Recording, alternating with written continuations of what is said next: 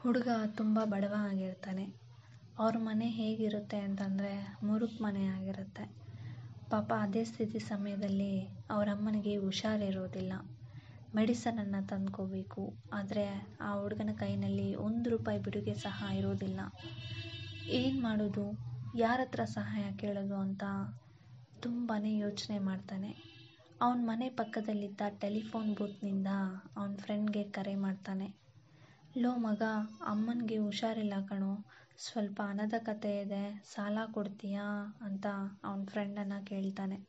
ಆಗ ಅವನ ಫ್ರೆಂಡ್ ಹೇಳ್ತಾನೆ, ಲೋ ಮಗ, ಒಂದೆರಡು ಗಂಟೆ ಬಿಟ್ಕೊಂಡು ಫೋನ್ ಮಾಡು ಅಂತ ಹೇಳ್ತಿದ್ದಂತೆ ಕಟ್ಟಾಗೋಗುತ್ತೆ ಸರಿ ಆಯಿತು, ಒಂದೆರಡು ಗಂಟೆ ಬಿಟ್ಕೊಂಡು ಫೋನ್ ಮಾಡು ಅಂತ ಹೇಳಿದ್ನಲ್ವಾ ಅಂತ ಅವನು ಸುಮ್ಮನಾಗಿ ಹೋಗ್ತಾನೆ ಒಂದೆರಡು ಗಂಟೆ ಬಿಟ್ಕೊಂಡು ಫೋನ್ ಮಾಡಿದ್ರೆ ಅವನ ಫ್ರೆಂಡ್ಗೆ ಅವನ ಫ್ರೆಂಡ್ ಫೋನ್ ಸ್ವಿಚ್ ಆಫ್ ಅಂತ ಬರುತ್ತೆ.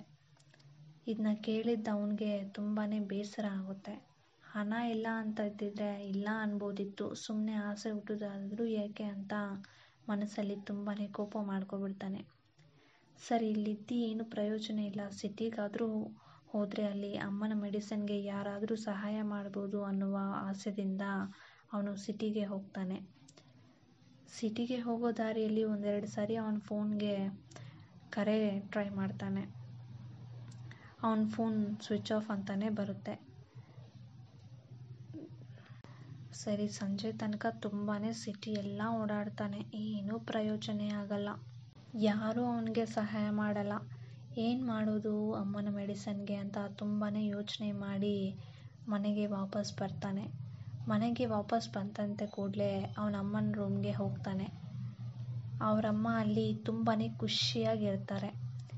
ಪಕ್ಕದಲ್ಲಿ ಟೇಬಲ್ ಮೇಲೆ ಅಮ್ಮನಿಗೆ ಸಾಕಷ್ಟು ಮದ್ದು, ಕಷಾಯ, ಒಂದಿಷ್ಟು ಹಣ್ಣ, ಹಂಪಲು ಎಲ್ಲ ಕಾಣಿಸುತ್ತೆ. ಆಮೇಲೆ ಪಕ್ಕದಲ್ಲಿದ್ದ ಅವನ ತಂಗಿಯನ್ನು ಕೇಳ್ತಾನೆ, ಇದನ್ನೆಲ್ಲ ಯಾರು ತಂದುಕೊಟ್ರು? ಅಂತ. ಆಗ ಅವ್ರ ತಂಗಿ ಹೇಳ್ತಾರೆ ನಿಮ್ಮ ಫ್ರೆಂಡ್ ಬಂದು ಎಲ್ಲ ಹಣ್ಣುಗಳು ತಂದುಕೊಟ್ಟು ಹೋದರು ಅಣ್ಣ ಅಂತ ಹೇಳಿ ಒಂದಷ್ಟು ಹಣ್ಣು ಹಣ ಕೂಡ ಕೊಟ್ಟರು ಅಂತ ಹೇಳ್ತಾಳೆ. ಆಗ ಅವನಿಗೆ ತುಂಬಾ ಖುಷಿ ಆಗುತ್ತೆ. ಅವನ ಕಣ್ಣಲ್ಲಿ ತುಂಬ ಕಣ್ಣೀರು ಬಂದ್ಬಿಡುತ್ತೆ. ಅದೇ ಖುಷಿಯಿಂದ ಅವನ ಫ್ರೆಂಡ್ ಮನೆಗೆ ಓಡೋಗ್ತಾನೆ. ಓಡೋಗಿ ಲೋ ಮಗ, ಯಾಕೋ ನಿನ್ನ ಫೋನಿಗೆ ಏನಾಯಿತು? ನಾನು ತುಂಬ ಸಲ ಕರೆ ಮಾಡಿದೆ. ಫೋನ್ ಯಾಕೋ ಸ್ವಿಚ್ ಆಫ್ ಮಾಡ್ಕೊಂಡಿದ್ಯಾ? ಅಂತ ಕೇಳ್ತಾನೆ. ಆಗ ಅವನ ಫ್ರೆಂಡ್ ಹೇಳ್ತಾನೆ ಲೋ ಮಗ ನನ್ನ ಫೋನಲ್ಲಿ ಚಾರ್ಜ್ ಇರಲಿಲ್ಲ ಕಣೋ.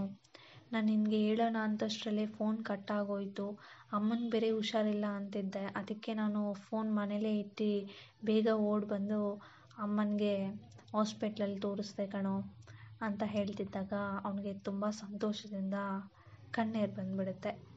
ಇದೇ ಅಲ್ವಾ ಸ್ನೇಹದ ಅನುಬಂಧ?